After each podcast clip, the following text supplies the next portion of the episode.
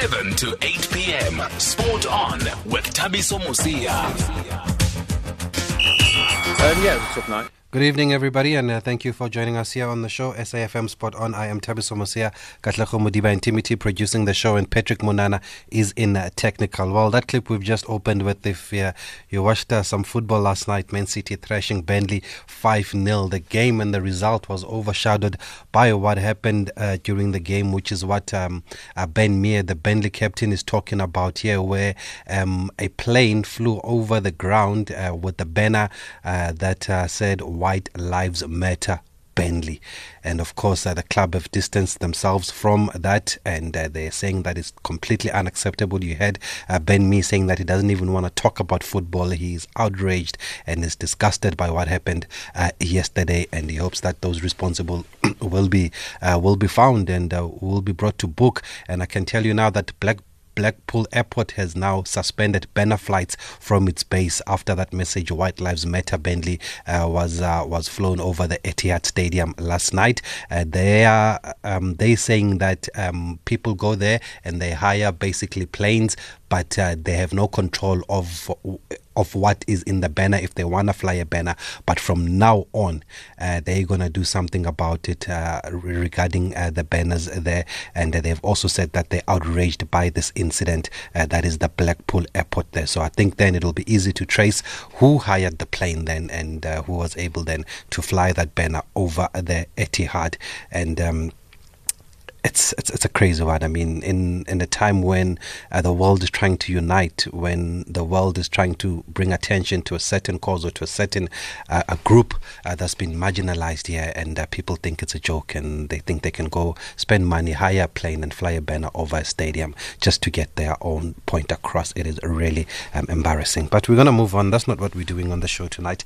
Uh, we're gonna have the second part of our conversation with former referee and now VAR consultant, Mr. Jerome Damon, who was also one of the referees of the 2010 FIFA World Cup. When we spoke to him on Friday, we couldn't get through everything because the man is a big achiever um, in the field of refereeing and even in teaching. I mean, we spoke about teaching a lot with him last week, so he deserves a second show, and that's why we've brought him on again this evening, Mr. Jerome Damon.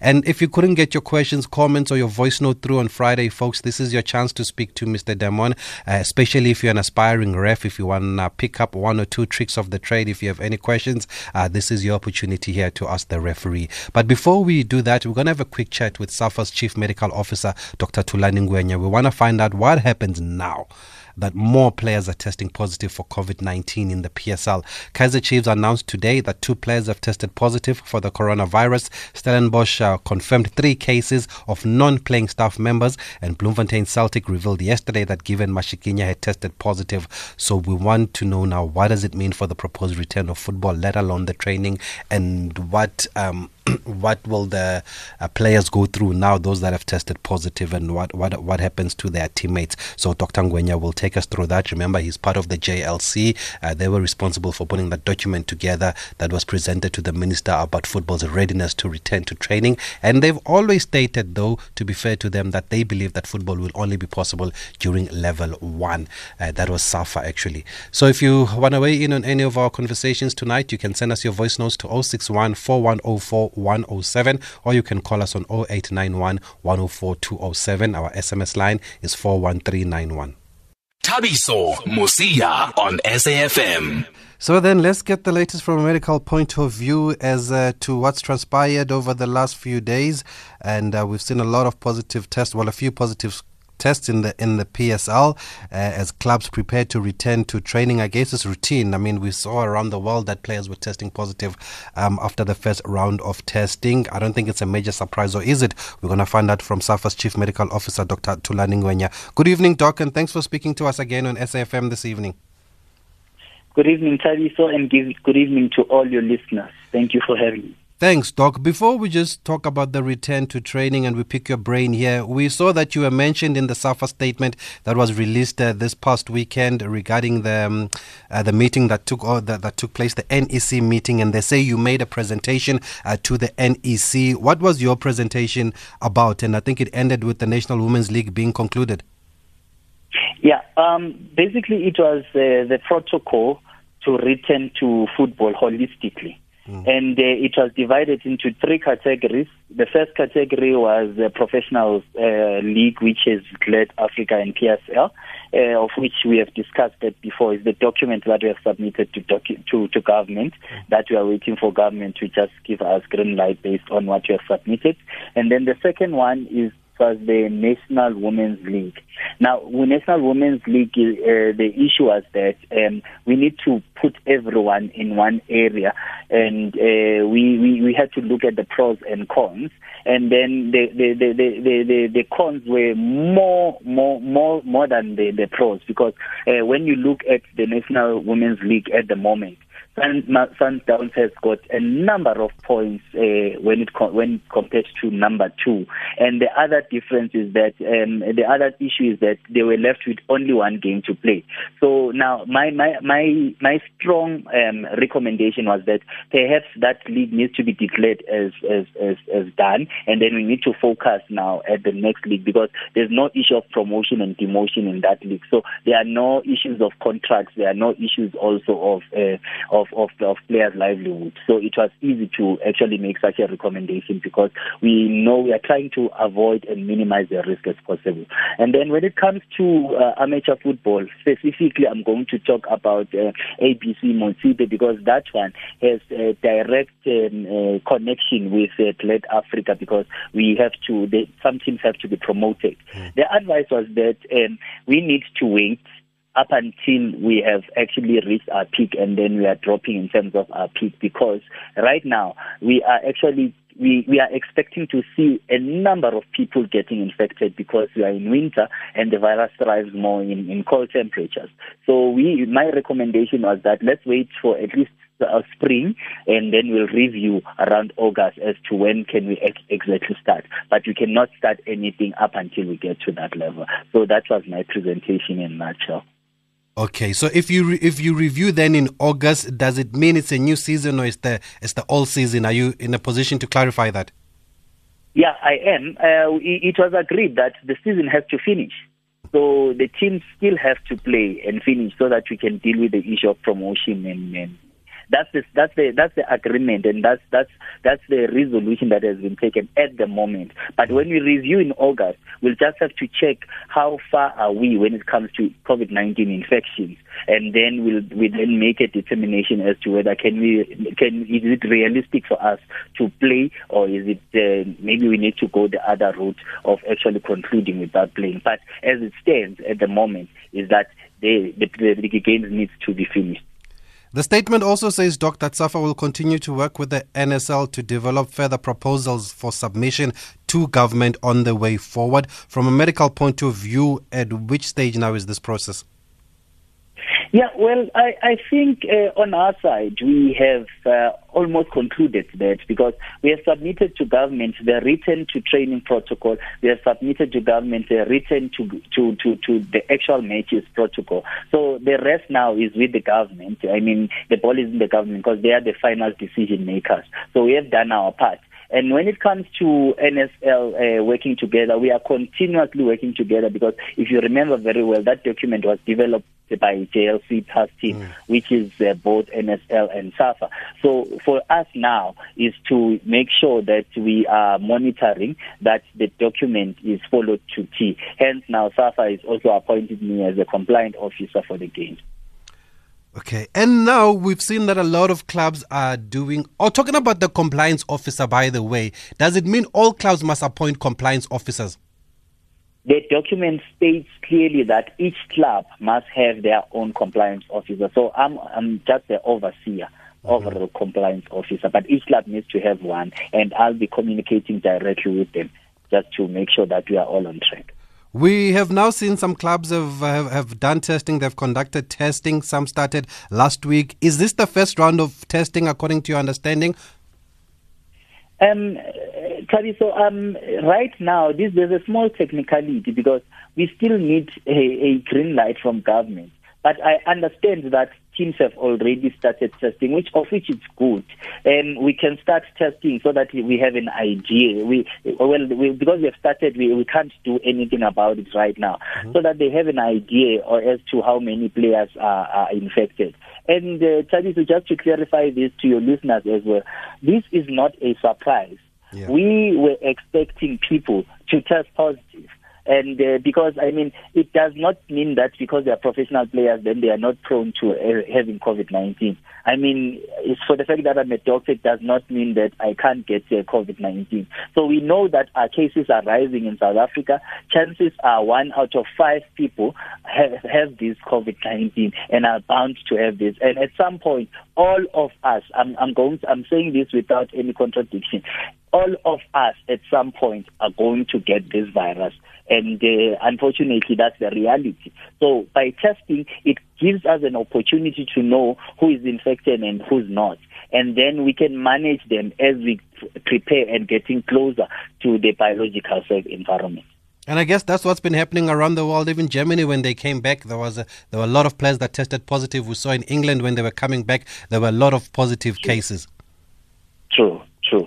So, so people must not uh, people must not be anxious. This is expected, and it's uh, and we are making progress. This is actually progress because it says that we are actually in the right direction. Yes, the first round we're gonna see a, a number of them testing positive, and because now the other teams has not tested, they're still going to test. We're still going to get more numbers, so people must expect that, and then that helps us to actually try and manage them, so so that when we get to play, we have cleared everyone from COVID-19.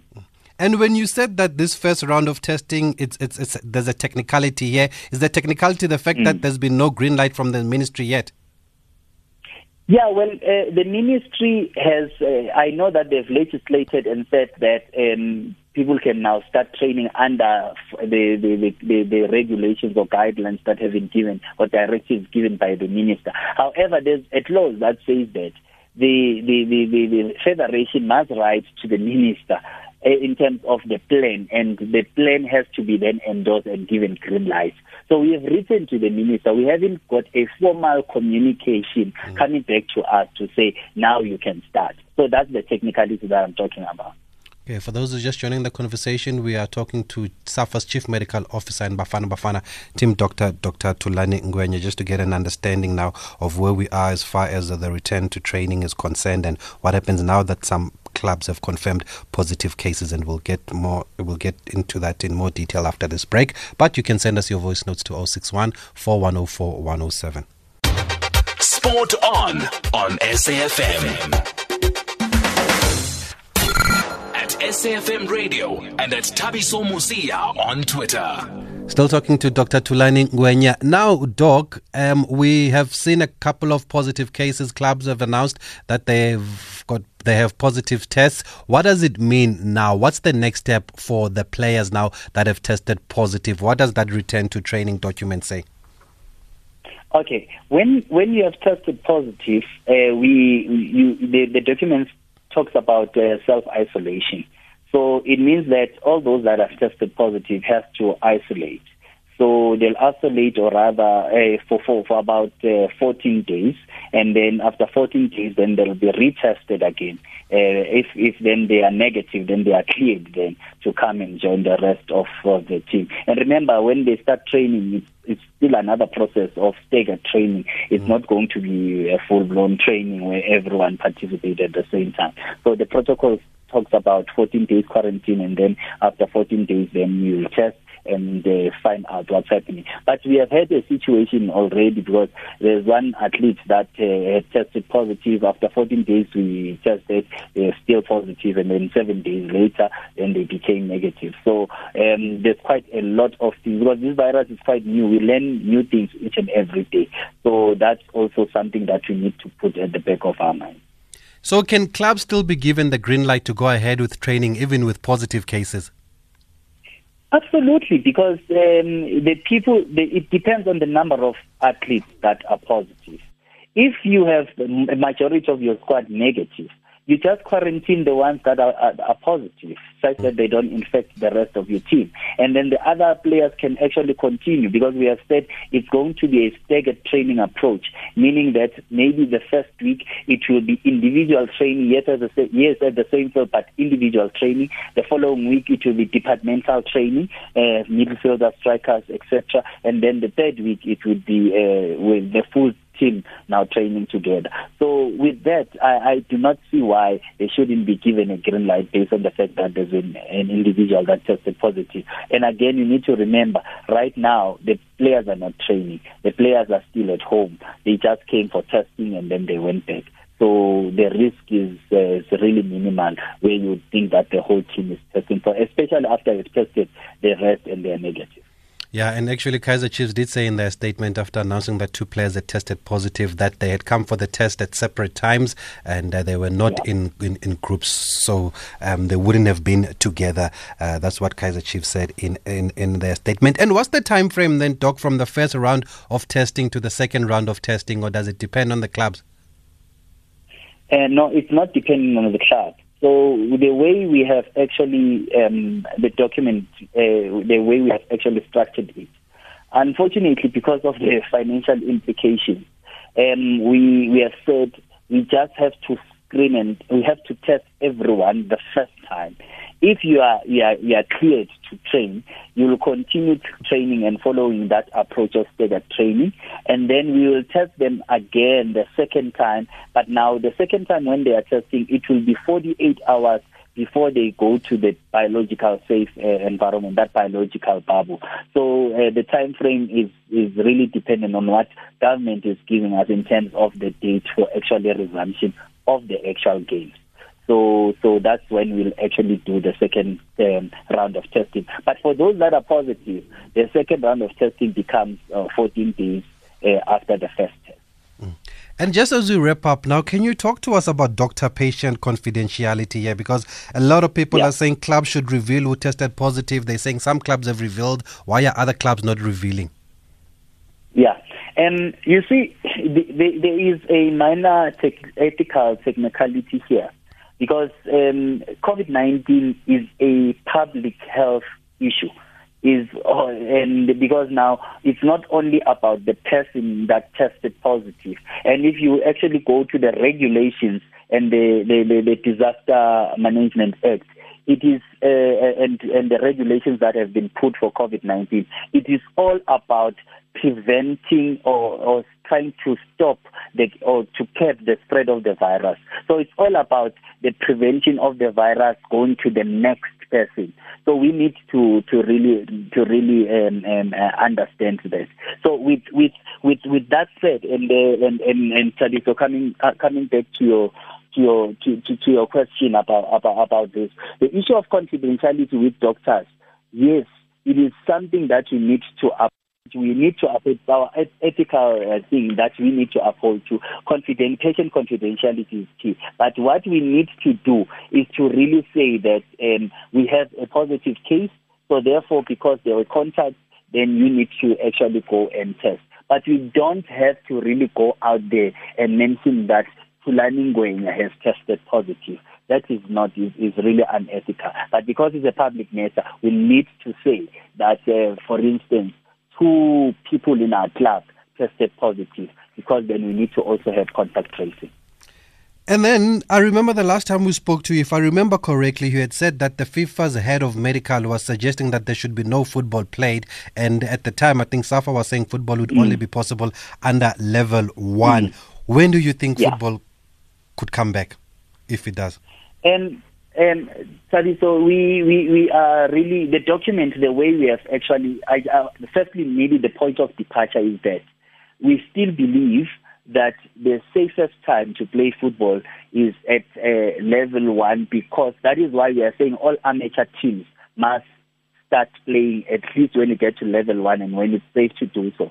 However, we had a special request from professional uh, professional football to say there's an issue of contracts, there's an issue of, of, of players' livelihood. Can we look at it? And we developed this document. Now that we have developed this document, honestly, we are expecting to play anytime when the government says uh, we can actually go. We can go at any time when, when government sees or deems fit.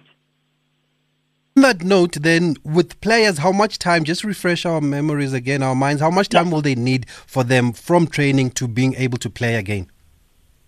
Yeah, well, uh, when I spoke to the, the conditioning and physical trainers, especially the one at Bafana, that we use at Bafana and also at Sundowns, because that's our uh, chief uh, conditioning trainer, uh, Kabelo Rangoaga.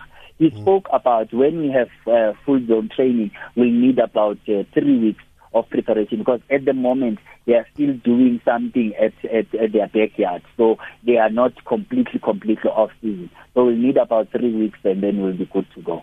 Okay, loud and clear. Doc, thanks for being available again to speak to us and give us some clarity here on these matters.